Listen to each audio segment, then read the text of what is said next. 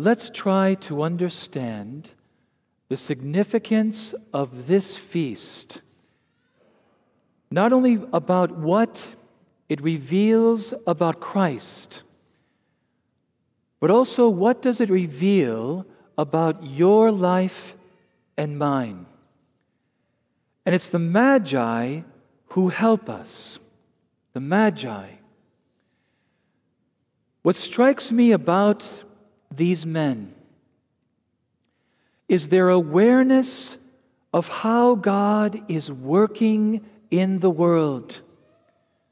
They were open to be enlightened about the movement of God in their lives and even beyond their lives in the world. And they were open to be enlightened by God and to follow that light no matter where it would lead them. And we know that it led them away from their homes for at least a period of time. That they were willing to be dislodged from their life. They were willing to be interrupted in the daily routine of their life and to head out and to follow this star. They did not cling to the things that were comfortable, the familiar. And at that time, traveling, probably parts of their route could have been dangerous. Maybe the weather that time of year was not the best, like our weather here.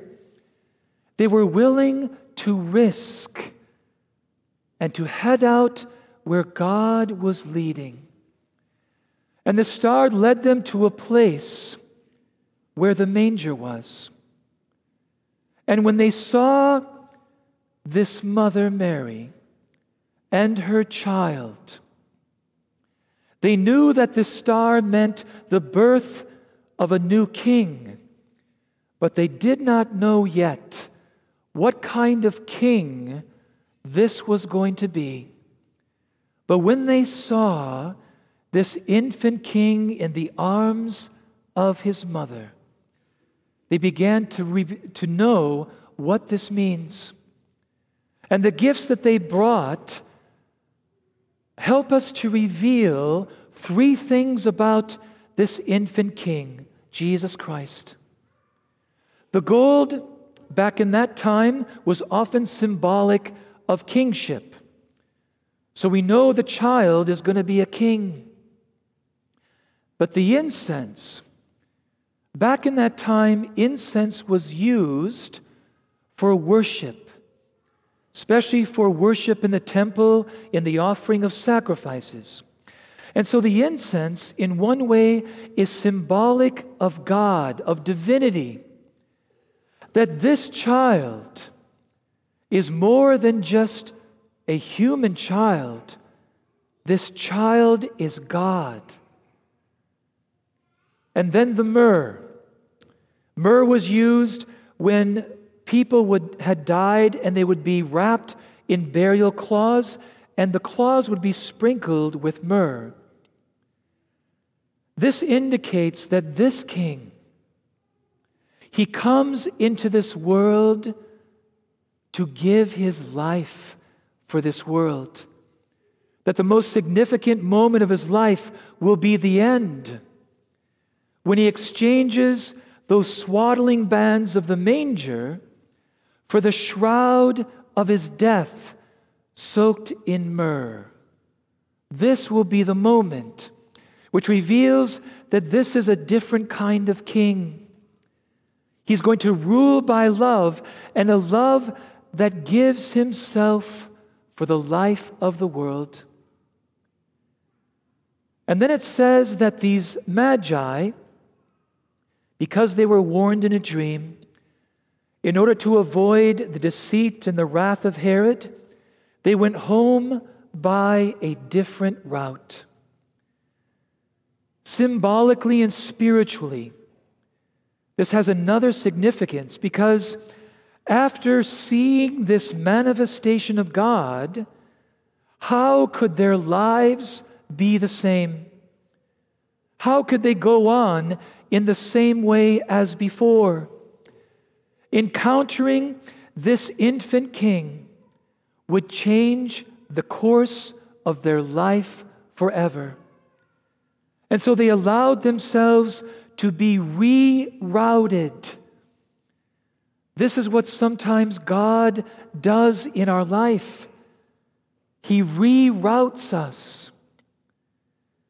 So here's the question As disciples of Jesus, are you and I committed to Christ in such a way that we are willing to follow whatever light God gives to us? And sometimes this light comes so quietly and gently, but it comes. Sometimes it's like a spiritual nudge of God asking something of us, God wanting to take us in a certain direction in our life. And of course, the challenge is as an American, I love the blessings of living in this country. I love the comforts and all kinds of other blessings that come with being an American, all the things that we're able to have and to use. I love routine and the familiarity of life when it's the same every day, basically. Are you and I willing, if God should ask us, to let go of some of those comforts?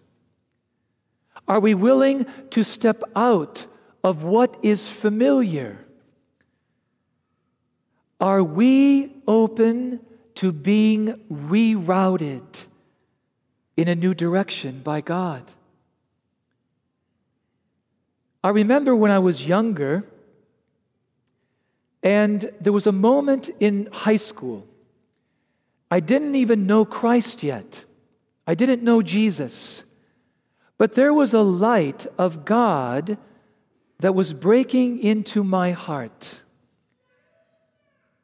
And the light was about a relationship. I was dating a girl at this time, and the message was clear I want you to break up with her because this relationship is not good for you.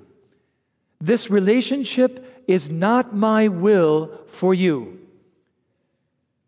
I didn't know Christ, but there was this light, kind of like a star, and I knew that I had to follow it. And so I did. And I don't know where I got the courage. Of course, God must have given it to me because I couldn't have done this on my own. And so I stepped out. And this led me into the realm of faith. The realm of faith where I began to discover, to encounter Christ, this infant king.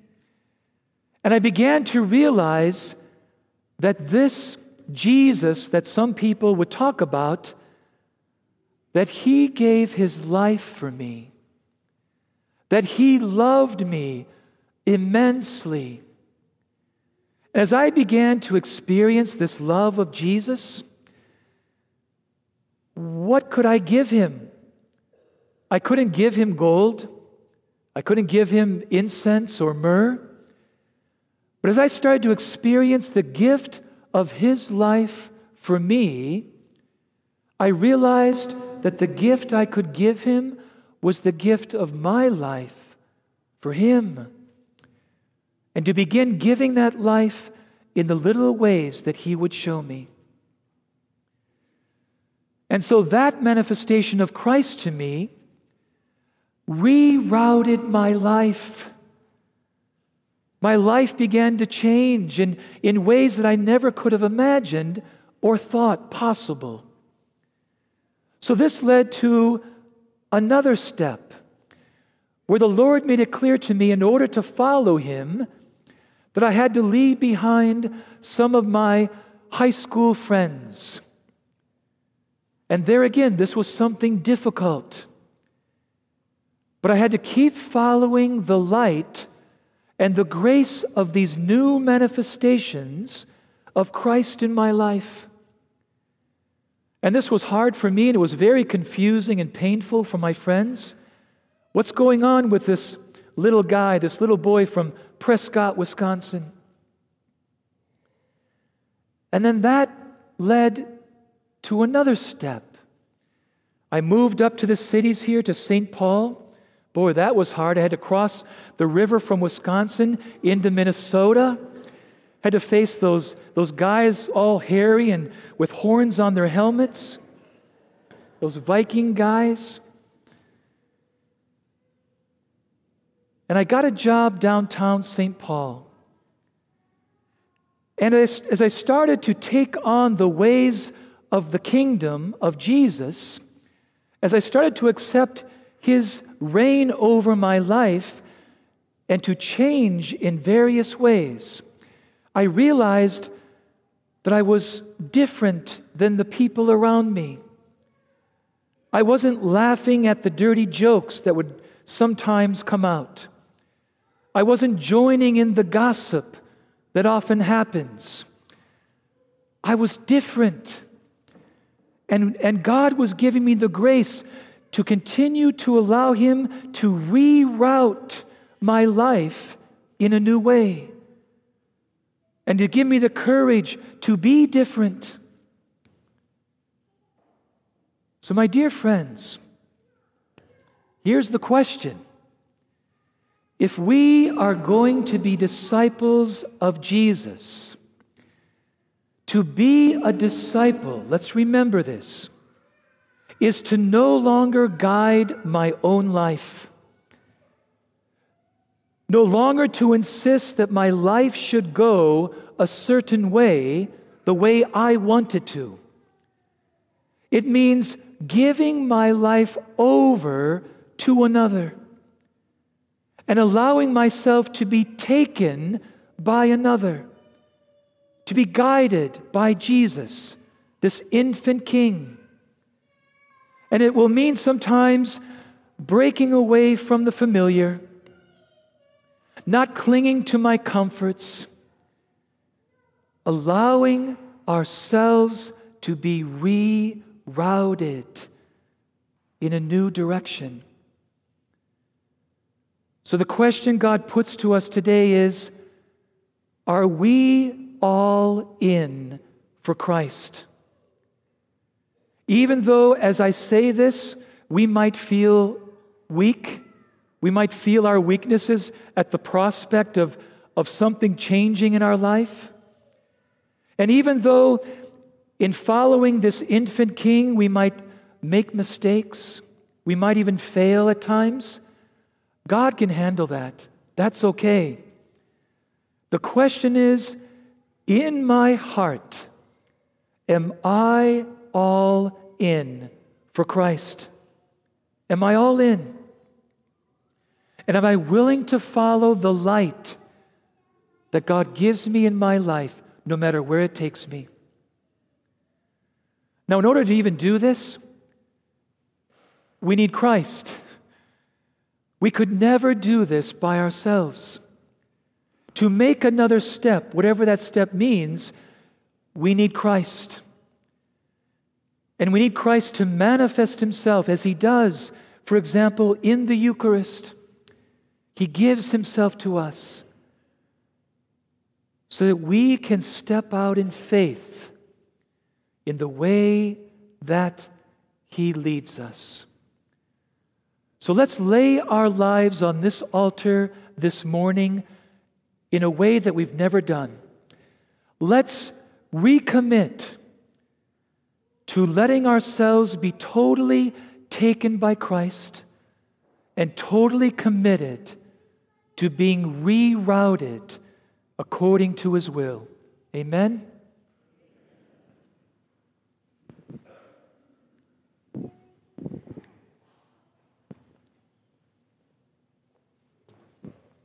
He knew how pleasing that was to God and how much it reveals how wonderful His mercy is. that it is inexhaustible, that God never gets tired of us coming, although we get tired of confessing. God's patience is infinite. We will never wear him out. Impossible. And so the Lord comes to us again in the Eucharist. And let us put, if we are feeling discouragement in our Christian life, or if we have in the past, or maybe we just wonder if progress is even possible. Maybe we have lost a little hope that we can become better. Whatever we have that we carry in our hearts today, let's put it on the altar. And like Simeon, what does God give us? He puts in our lives, in our hands, in our hearts, Jesus. Jesus, who is and always will be the hope of the world, your hope and mine. And He will be the one to take us the next step. Amen. Amen.